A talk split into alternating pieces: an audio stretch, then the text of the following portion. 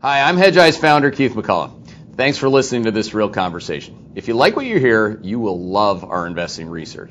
We bring transparency, accountability, and actionable investing ideas to investors big and small. I'll put our investing process and team up against anyone in the world. Please visit hedgeye.com to subscribe and learn a better way to invest.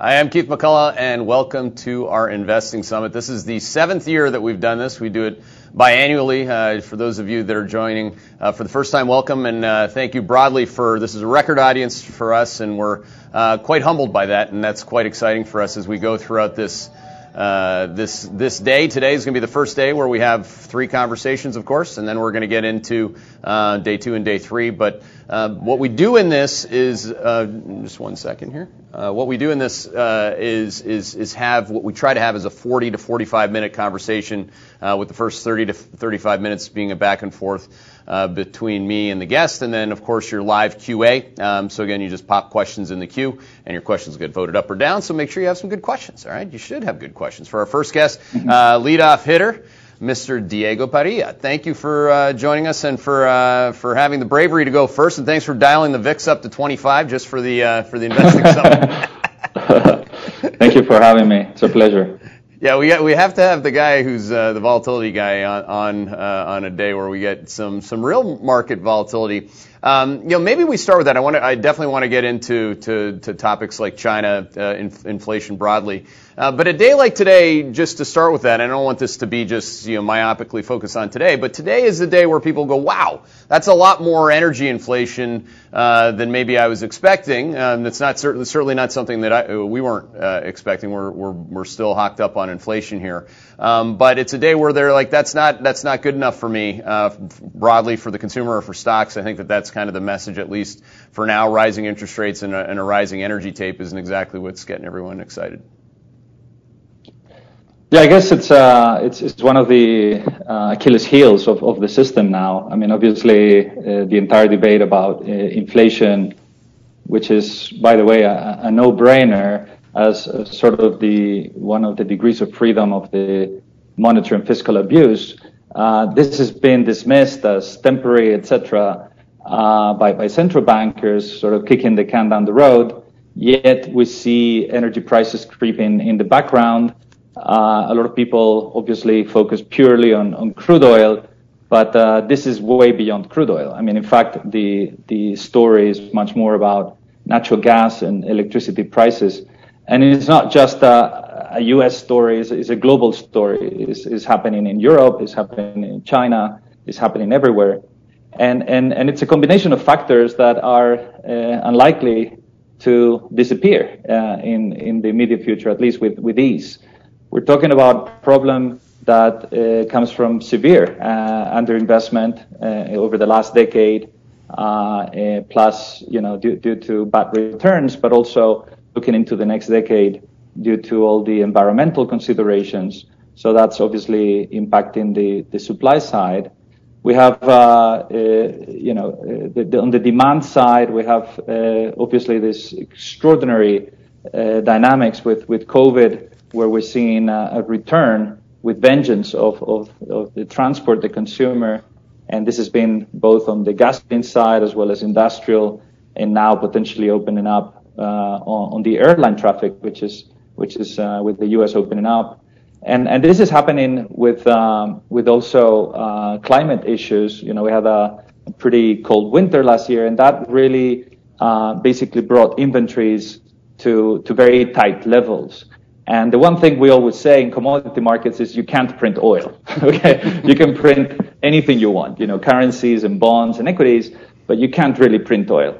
And, and that's that's part of the issue, or or natural gas or whatever. So we've seen, uh, you know, European natural gas prices go up ten times uh, since Nuts. since last year which is just completely crazy. Yeah. In barrel of oil equivalent terms, we're approaching 180 to 100 dollars a barrel equivalent. Uh, this is three three times oil, pretty much unprecedented. Uh, the the global prices are, are tightening, And this is happening with uh, inventories that are tight and as we're heading into the winter. So if, if, you think about, you know, we saw OPEC today, you know, increasing production uh, modestly, uh, modestly, you know, 400,000 barrels a day being uh, perhaps the impact less than the expected demand if you get uh, the, the airlines coming in. You see these huge move in gas prices potentially leading to substitution effects of analysts say between one to two million barrels a day, and and also the, the colder winter, you know, uh, potentially tighten things up. So in a market where things are fairly inelastic, meaning you know uh, the ability to respond to to increases in prices, be it through uh, production increases or demand destruction is, is, is very limited in energy prices and in a number of commodities. And so the idea of $100 oil is, is potentially around the corner. If a couple of things go, go wrong, the, the products, which is what, what matters really, you know, things like diesel are already there. So whilst you see the headline number in crude oil at 80, uh, the, when you add the, the, the margin from distillation and, and refining, it's, it's already there.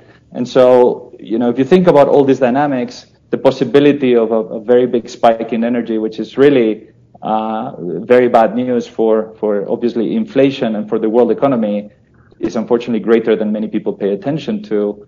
And again, this is not something that I think we'll be able to resolve uh, quickly or, or easily. Yeah, when you when you talk about hundred dollar oil um, and or ten dollar U.S. gas, obviously European gas is much higher. Guys, show slide 88. I think a lot of people actually, Diego, that don't do commodities but currently look at the natural gas chart, they might say I missed it.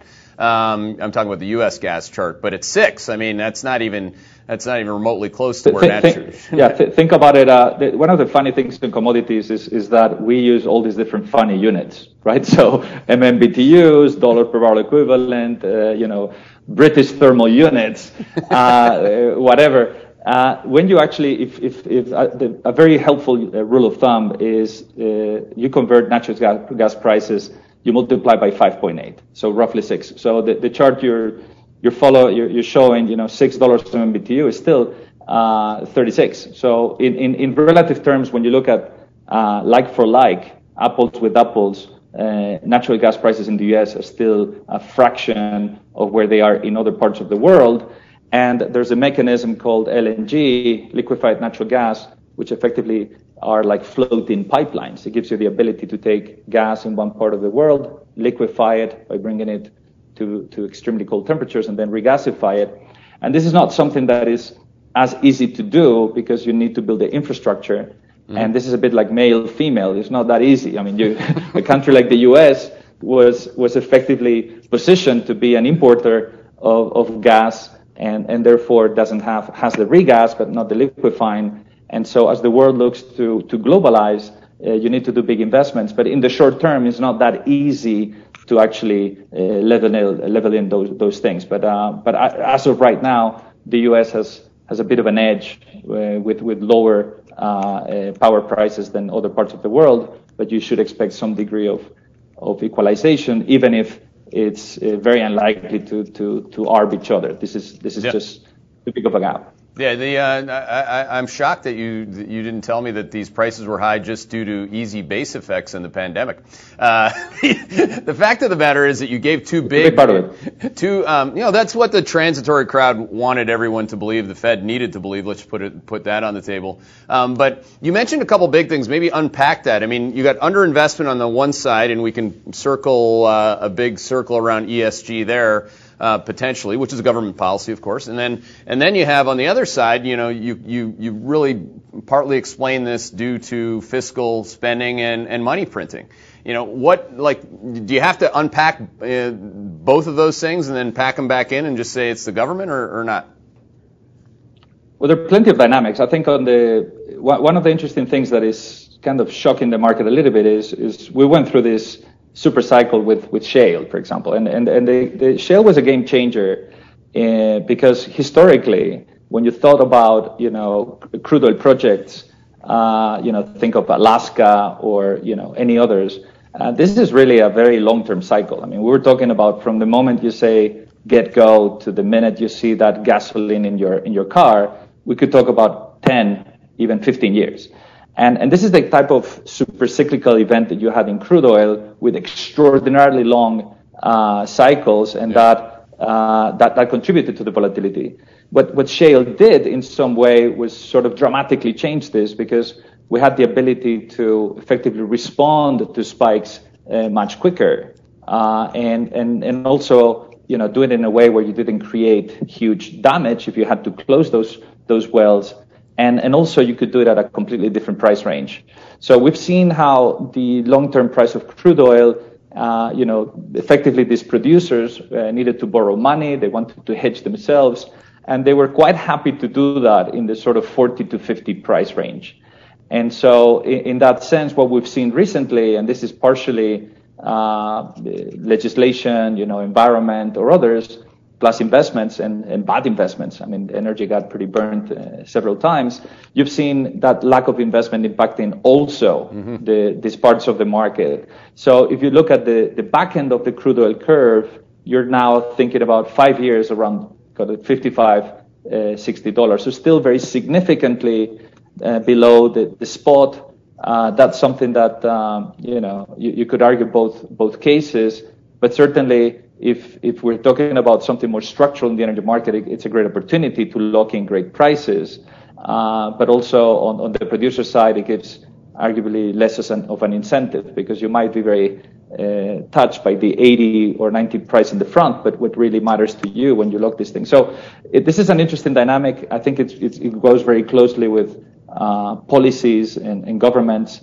Uh, and, and that's also true for infrastructure and other things that you mentioned, which are they, they need to plug the hole somehow, and, and this monetary and fiscal spending without limits is obviously been a big driver alongside ESG and, and electric vehicles and all sorts of demand transformations, which may or may not materialize. Uh, in, in, in, and the risk, I think, given the, the, the expectations in the market in some areas, it's going to give a lot of volatility. So we, we are entering this world where I think volatility is, is, is going to remain elevated and that's because you have push and pull forces that are very extreme in both in both directions.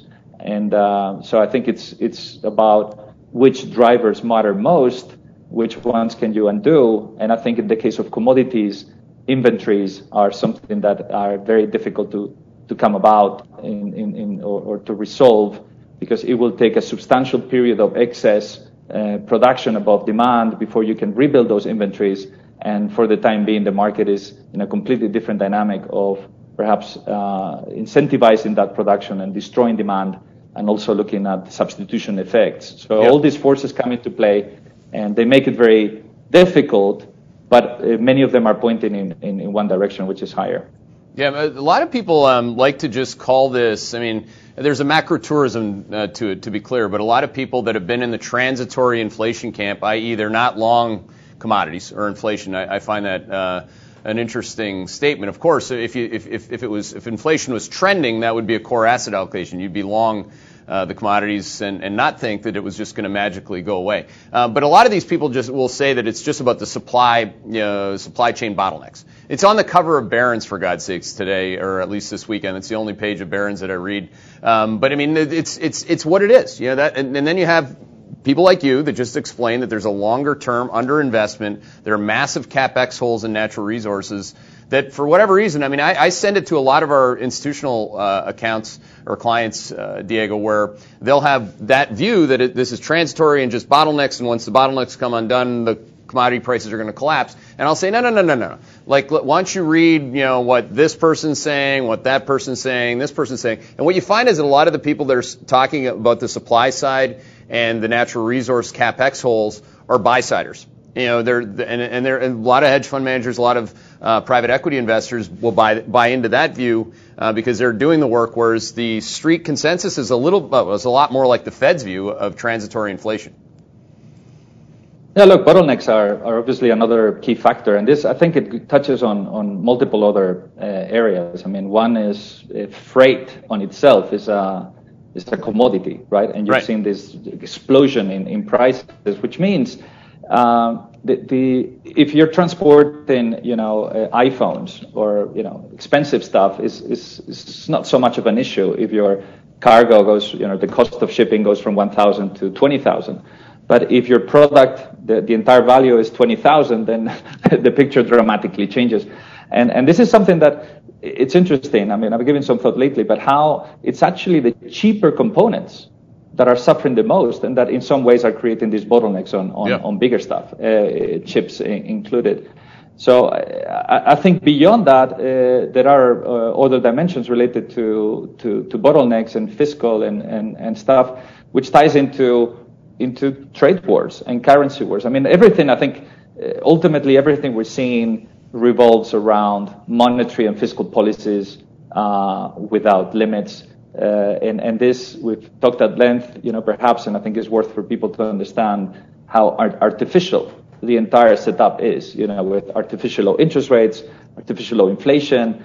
But I think one of the dynamics that is also hitting is tariffs. And, and, and as we discussed, I think, you know, currency wars is, is this dynamic where you know, is the beggar thy neighbor dynamic. You know, I, I want to uh, basically get out of trouble by by devaluing the currency and and passing the problem through somebody else.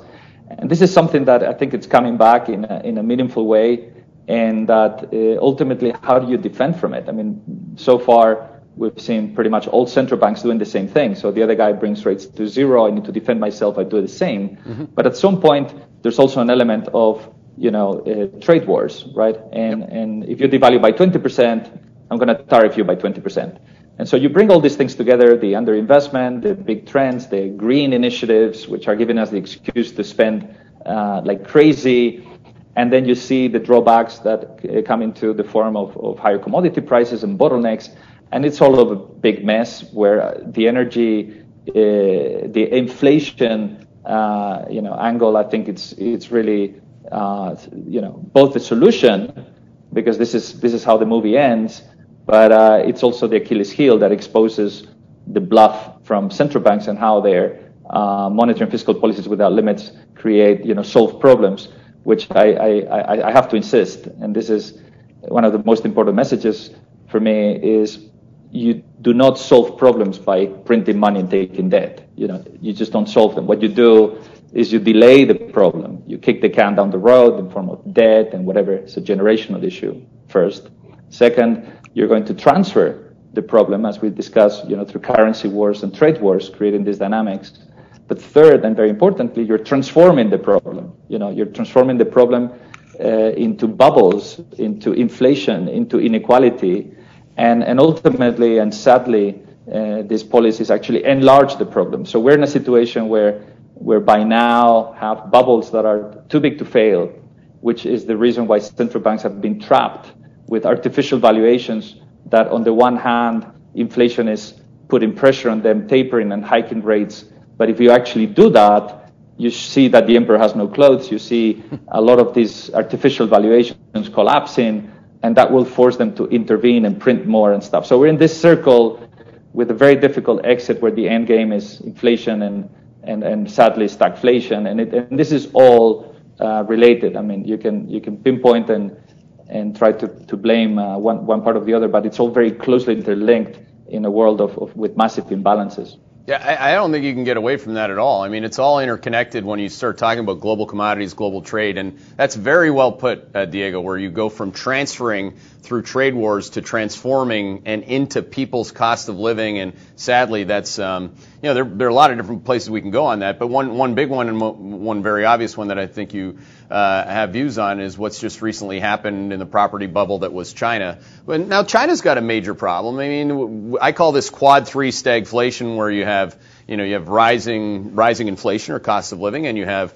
real growth slowing and slowing at quite uh, quite a fast rate in China at that. So that what does that blow up? It blows up the debtor, and now we got a big story here. And I, I think there are a lot of different you know, a lot of different opinions on where that ultimately goes. I'd love to hear yours, but also just, you know, just coming back to how you can't get away from it. It's all interconnected.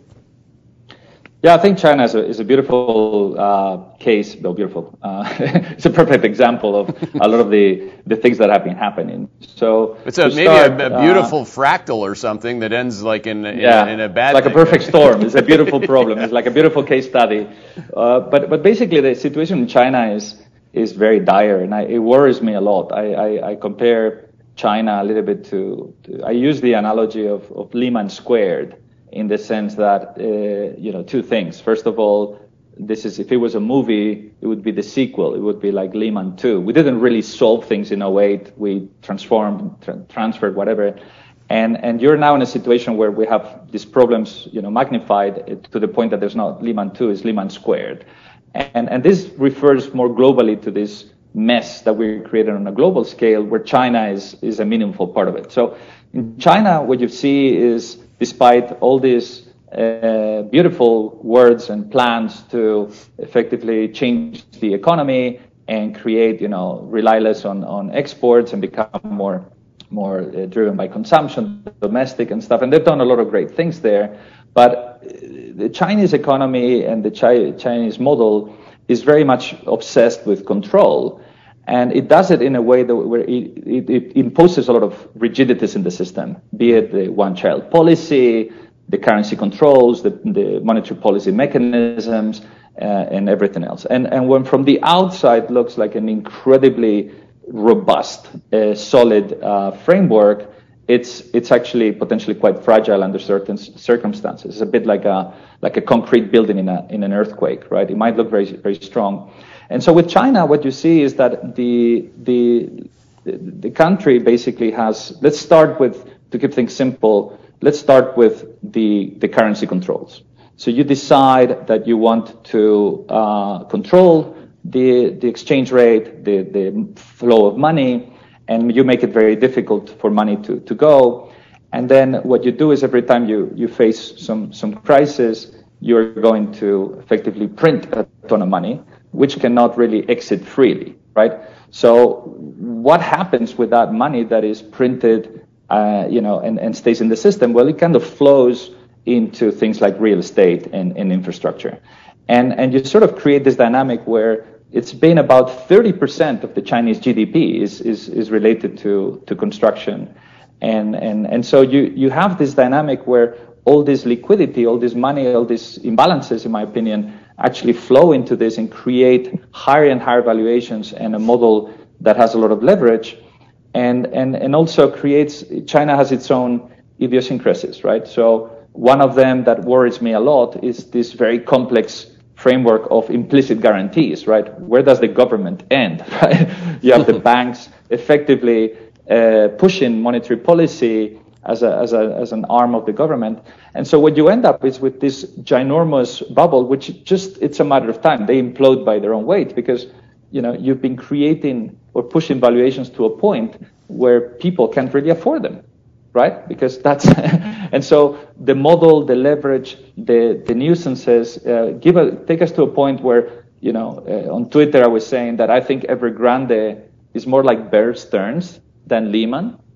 But what I mean is we're going to look back at this, uh, at what's happening right now and connect the dots and see that this is the tip of a giant iceberg of, you know, leverage, bubbles, and implicit guarantees that is clearly too big to fail. But how, how does this end and, and how, how, well, clearly, in my opinion, you know, the, the first phase, and we've seen today, and that's why you, you, you pick very timely dates. You know, we've seen also today Fantasia, right? Another uh, big developer uh, not paying, right? The, the, the, the, bond going to 38 cents on the dollar, uh, massive plunge uh, overnight. And, and, and this is, that's why I say this is the tip of the iceberg. The model is there. It's, it's of ginormous scale and basically the government will have to intervene yes or yes or yes. I don't see how, you know, they let this thing implode. And the way they intervene is they, by doing more of the same, by printing more. And so I think that, you know, this phase one, you might try to contain it. You will have some good headlines. Maybe we restructure this part. We implicitly guarantee that. But everything is actually coming through money printing. You know, there was a tweet a while ago that said, you know, PBOC, the Chinese central bank or whatever, injects 10 billion, uh, or the government, whatever, injects 10 billion uh, um, dollars into the banks. And the answer was, what I replied was, no, it didn't. he injected 70 billion yuan. It's not the same, okay? You cannot, you can print yuan, you cannot print dollars, right? right? And, this is the, the, what's happening to China. So they will fix everything by printing yuan And these ginormous problems that were originated by printing yuan are now so huge and they're creating inflation and bubbles that as these things implode, they become systemic and they give no choice but to uh, basically print more. And this is why we hold a view that is, is, is, is, been, it's not a new view. I mean, this is not a new problem, but we do think that the yuan is, is the degree of freedom of the system. You know, you've seen in terms of entry point, now the yuan is at the strongest we've seen in a, in, in, yeah. a, in a long time. And, and I think this ties in with another big battle. You know, we talked earlier about currency wars and, and the, perhaps the battle for reserve currency and how China is positioning its currency and its economy as, as a pillar of, of stability. And it, it really puzzles me how uh, well behaved the yuan has been. Actually, the euros collapsed. Many everybody uh, left and right there are, are, are moving. They are just showing this relentless uh, stability, which uh, doesn't really add up, in my opinion. And part of it is, you know, over the last uh, few months, and uh, we've seen a, a massive move into people that were running away from, we're looking for yield buying the Chinese government bond. I mean, 3% yeah. yield for 10 years uh, and the currency is going up. I'm earning 3%. This is free money. Guess what? The Chinese one has, this is a, a, a, text, a case study of, of uh, carry trade. And if volatility explodes, I think, and some of the uh, dynamics change, the model slows down, the energy crunch, the, uh, you know, all the things that are happening in China for me are a bit of a perfect storm. And we would be naive to think that uh, this is just uh, a China problem. This is this is a huge problem. It's a symptom, and and we think the degree of freedom will be the currency, but obviously volatility uh, could could pick up substantially, and and the contagion effects across obviously the sector, but EM and others are non-negligible. And this is happening with Turkey printing 20% inflation for last month. I mean, this is, there are just so many things happening that it's. Uh, I know you feel like the boy who cried wolf. But come on, guys, there's just so many things happening here that to, to, to the red flags to worry about that uh, that I don't think they have an easy solution. Yeah, the um, Chinese yuan was up 0.3% versus the dollar last week on a three-month basis. It's up 0.4% against the dollar. It's just um, like you said, it's perplexing. But at the same time, I mean, you know, they have a closed capital account. I mean, like you said, they're printing yuan, they're not printing dollars. Um, you know, what's what changes that? I mean, you can print to infinity, obviously, and you're not going to open the capital account. So how do you get the currency other than just, you know, and again, gravity is an answer. I get the answer. I mean, the, you could just start to show uh, instability or uh, rate of change of all in, in the currency. But, you know, for now, that seems to be, you know, their bailiwick is we got a closed capital account and this all stays inside China. I mean, I, think you have a lot more. Uh, I mean, you, have a number of experts, including Kyle, coming but but look, I think uh, let, us put it this way: transparency and and and is not the biggest of the the strengths of, of the numbers. Um, I, I, think uh, I have enormous respect. I love the culture. I, I, I speak some some Chinese. I, I, I it's nothing personal here. I'm just saying that there's a lot of stuff that is very rigid, and some of these things yeah. uh, don't add up. They do not add up. And and you could, uh, of course, you know, when you look at the current account, capital account, when, when you start to fix certain things in the system, uh, something else will give. Right. And what we've given here is the domestic inflation bubbles, mm-hmm. and they're now at a point where they're just too big to fail, and two plus two equals four. I mean, if they don't want the real estate market to implode, and that's about 70% of the savings of Chinese people and 30% of the GDP and the economy, etc. If they don't want this thing to completely implode, as, as we saw in Spain and many other places in the world, they're going to have to print and, and, and provide huge amount of, of, of, money that is, is, is more yuan. So if, if you add to that the, the crunch in energy prices, this could easily turn the Chinese uh, current account the wrong way. And, and that's what happened uh, back, back in, you know, when, with oil at, at 120.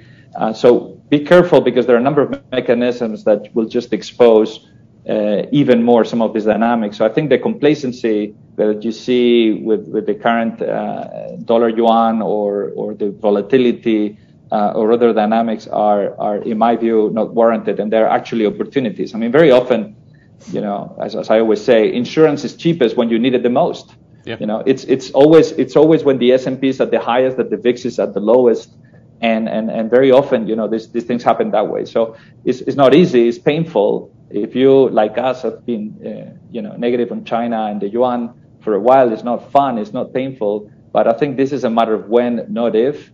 And, uh, and, and I think these dynamics are, are, are accelerating and you can see, uh, again, the red flags over in, in, in every dimension. So I, I, can see a number of catalysts that could trigger. Not, don't get me started with geopolitics. I mean, we just overnight we saw news of uh, what's happening in Taiwan, uh, in India. Uh, these are pretty major issues, uh, you know, surrounding China with with with domestic bubbles, with uh, defaults, with uh, geopolitics, with all sorts of stuff that are happening in one of the big engines of, of the world for the last you know two decades, and uh, and certainly is, is something to be uh, quite mindful and, and monitor closely.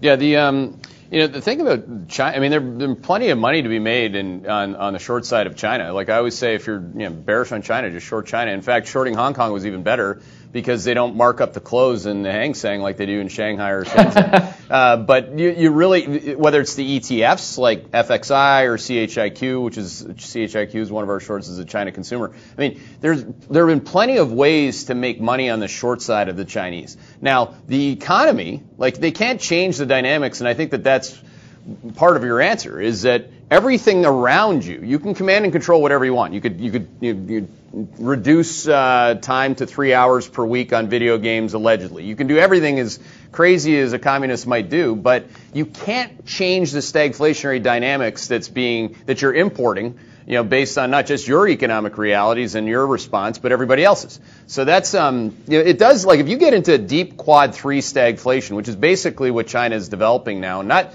we don't have that in the U.S. We still have 6% real GDP. Uh, in China, they're making up the GDP number to start with, and they're going to have the lowest real GDP number that they've had since entering the WTO. So this is a, this is a brave new world to be, you know, a central planner uh, in China and, and, and think that the, the rest of the world's not going to affect you.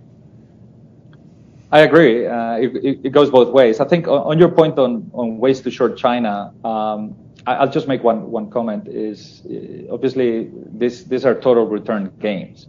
So you right. need to think about, you know, not only what the equity index does, but what does it do in your, in your yep. currency, right? So the Venezuelan stock market could go up, you know, 10,000% and you still lose money because, because the Bolivar went to zero, right? So in fact, a massive devaluation would be extraordinarily bullish for, for equities, right? Because on, on, a total return basis. So that, that's just something to be mindful and why I actually think the currency, even if it has negative carry, is interesting. And, you know, I think Taiwan happens to be a good proxy with actually positive carry. So uh, yeah. plenty of, of ideas there, but I, I, think what you guys do is, is awesome and, and, but you just need to be mindful of that total return. But yeah, I think the, the relationship you pointed out, it's, it's two way. Uh, China depends on the world. The world depends on China, and, and, and that's something that you know we've built ginormous expectations. I mean, obviously, mm-hmm. Uh, we could provide a counter argument to the first 10 minutes of the discussion with commodities. What if China slows down, and how does that change? And and I think that's that's why my point goes on to uh, also volatility, right? It's mm-hmm. uh, there are there are really strong forces in both directions, and, and a slowdown in China is a non-negligible uh, risk to, to, to look at. And, and, based on the expectations of growth and consumption uh, in China and beyond, uh, th- this is where perhaps uh, you know the frothiness of many parts of the market could, could also be exposed. Well, it's, it's, it's always the worst place a country and a government can be, whether you're communist or not, is in the middle of a cyclical downturn with secular, long-term secular headwinds hitting you right in the face that aren't going away. Absolutely. I mean, so absolutely, you know that's that's that's where China is. I mean, it, it harkens back to the well property bubbles in Japan, and it's not like again. I hate making the analogy like it's China today. The, the, the problem with China today is that it's China. It's not Japan. It's China. that's a, that's where they're at. I'm gonna, if you don't mind, I'm gonna get like some of these questions are popping up. So if you don't mind, and then we can that'll help us jump to some of your other. Um, areas of expertise, I think. Um, you know, the in addition to everything that we've talked about, this is the number one question from from Daniel in Connecticut. You know, what what is the biggest risk right now in global and basically in global macro markets? Because we've we've just hit on we've talked about China and energy, obviously. I mean, long term, uh, the, the way I, I, I, think about this uh, and, and tying in with portfolio construction. Last time we, we talked about this idea that a, a portfolio is like like a team, right? Mm-hmm. And and we emphasize a lot this. Everybody idea, loves that. yeah, I, th- I, think we emphasize this idea that you need strikers, midfielders, defenders, goalkeepers. This is the perspective of building a portfolio with respect to risk.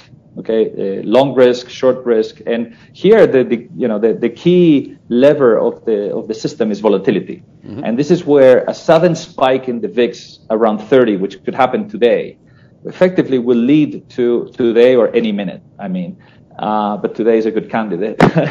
that increase in volatility effectively creates an increase in value at risk, which forces people to to cut risk and and uh, touches into liquidity and increases correlations. And before you know it, you have a effectively an exponential increase in in in, in risk metrics, which actually feed into these mechanical collapses.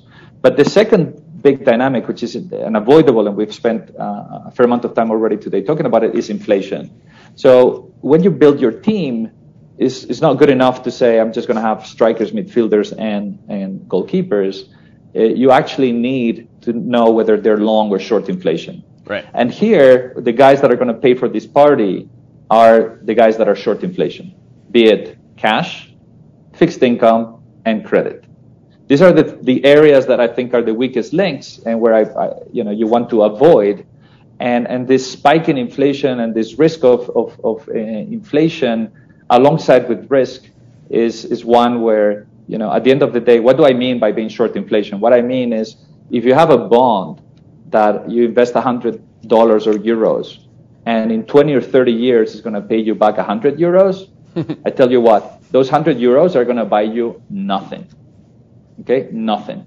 And this is what inflation means. So if you want to be in Telefonica for, you know, you'd rather be in the equity arguably than, than, than in the credit, right? Because uh, from an inflation perspective. So I think looking at the question, I would say these two dimensions are very important. Build your risk with respect to be mindful on, on your portfolio, mindful on the risk side. You need things that will do under different environments, and perhaps you need to. A lot of people have too, way too many strikers, way too complacent with with a, a, long market positioning. So we need to balance that out. And second, be careful because inflation is is is the end game.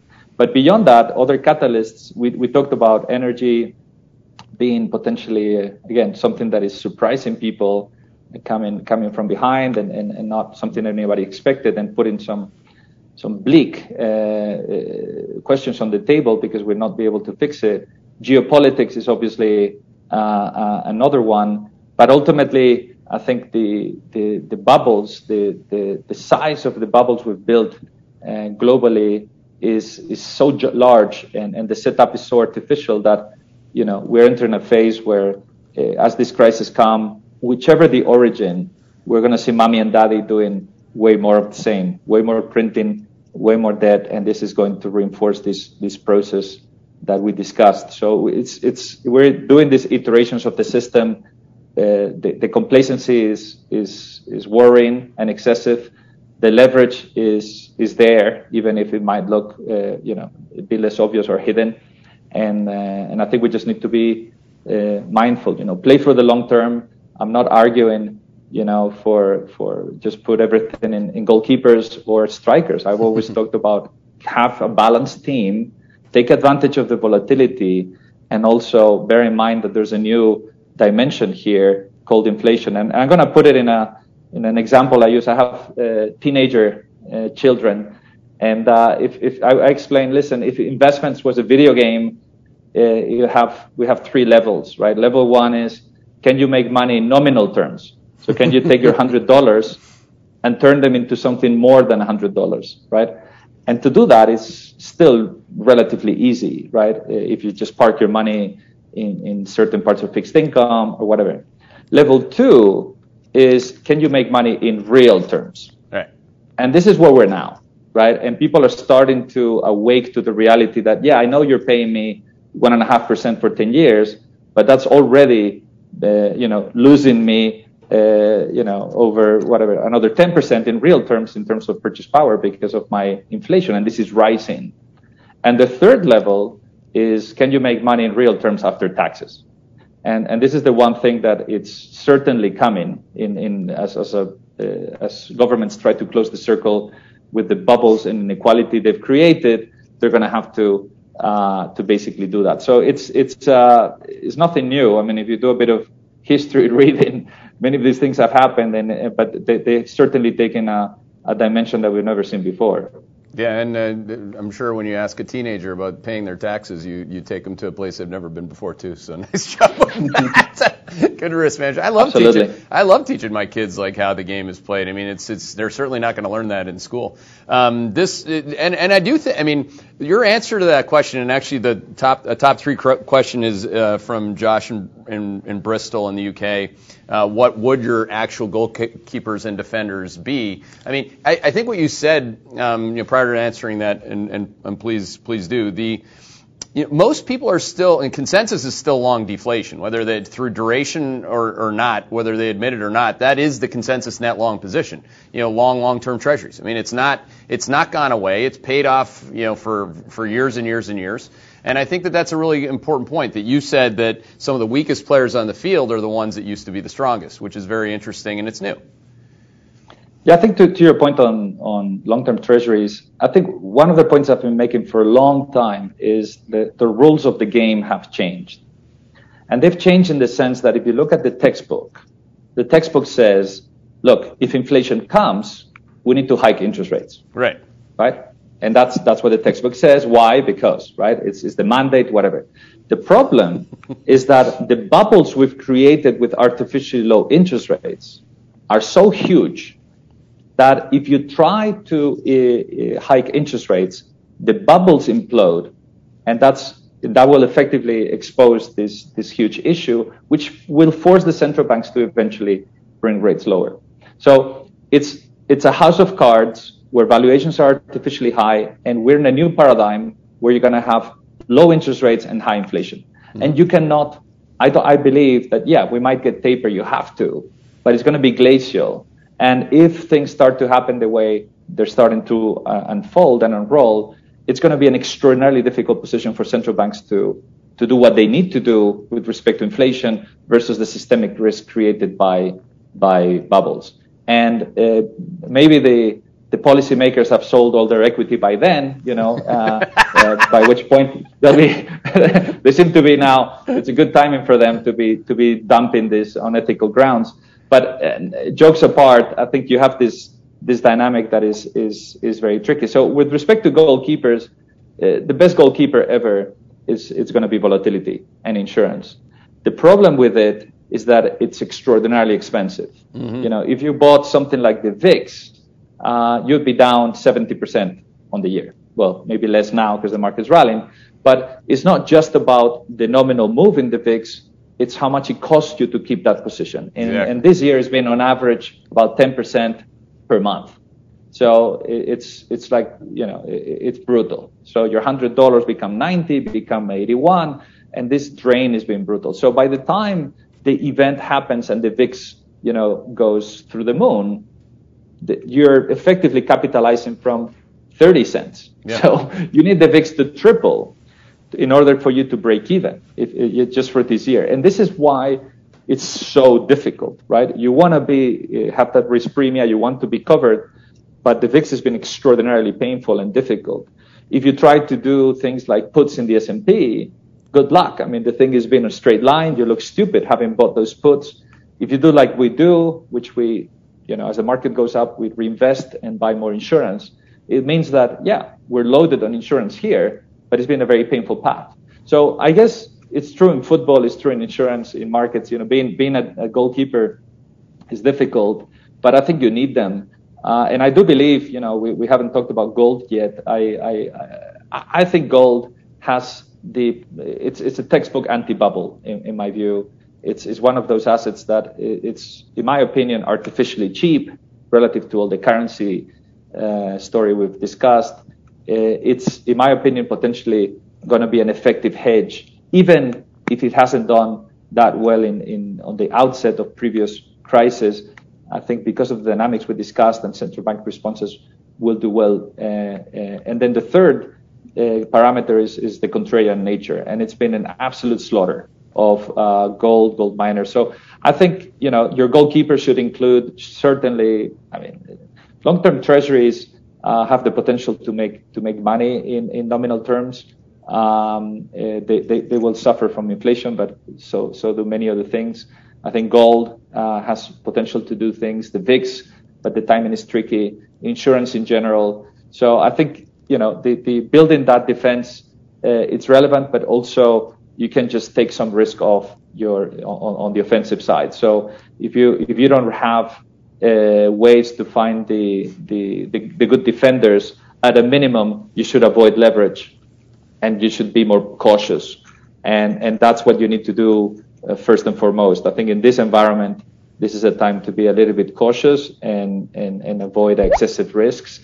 But if you can actually find uh, ways in which you can uh, defend the portfolio and, and, generate big returns when everything collapses, as we certainly hope to to, to do with, with our mandate, then then that allows you to have a more balanced book that takes advantage of this volatility. But it's uh, it's a, an increasingly more fragile environment, and, and certainly very difficult job to be a, to be a goalkeeper. Yeah, nobody nobody said that this job was easy over time. That's for sure. But thank you. Uh, we're unfortunately out of time. I could keep uh, asking questions for another hour, and so could everybody else. But uh, thank you for your time and also for your framework. I mean, people now know exactly how to ask uh, Diego the questions within his framework and goalkeepers, defenders. I love it. Uh, so thanks for leading us off. We we appreciate your time. It's been uh, my absolute pleasure. Thank you so much, everybody, and enjoy the rest of the conference. All right. Thank you. Uh, up next, we have the one and only Ben Hunt. Thanks for listening to Real Conversations brought to you by Hedgeye. Don't forget to check out hedgeye.com to get more actionable investing insights from our team of more than 40 research analysts. And check us out on Twitter at our handle, at hedgeye. This presentation is informational only. None of the information contained herein constitutes an offer to sell or a solicitation of an offer to buy any security or investment vehicle, nor does it constitute investment recommendation or legal, tax, accounting, or investment advice by Hedgeye or any of its employees, officers, agents, or guests. This information is presented without regard for individual investment preferences or risk parameters and is general, non-tailored, non-specific information. This content is based on information from sources believed to be reliable. Hedgeye is not responsible for errors, inaccuracies, or omissions of information. The opinions and conclusions contained in this report are those of the individual expressing those opinions and conclusions and are intended solely for the use of Hedgeye subscribers and the authorized recipients of the content. All investments entail a certain degree of risk, and financial instrument prices can fluctuate based on several factors, including those not considered in the preparation of the content. Consult your financial professional before investing. The information contained herein is protected by United States and foreign copyright laws and is intended solely for the use of its authorized recipient. Access must be provided directly by Hedgeye. Redistribution or republication is strictly prohibited. For more detail, please refer to the terms of service at hedgeye.com slash terms of service.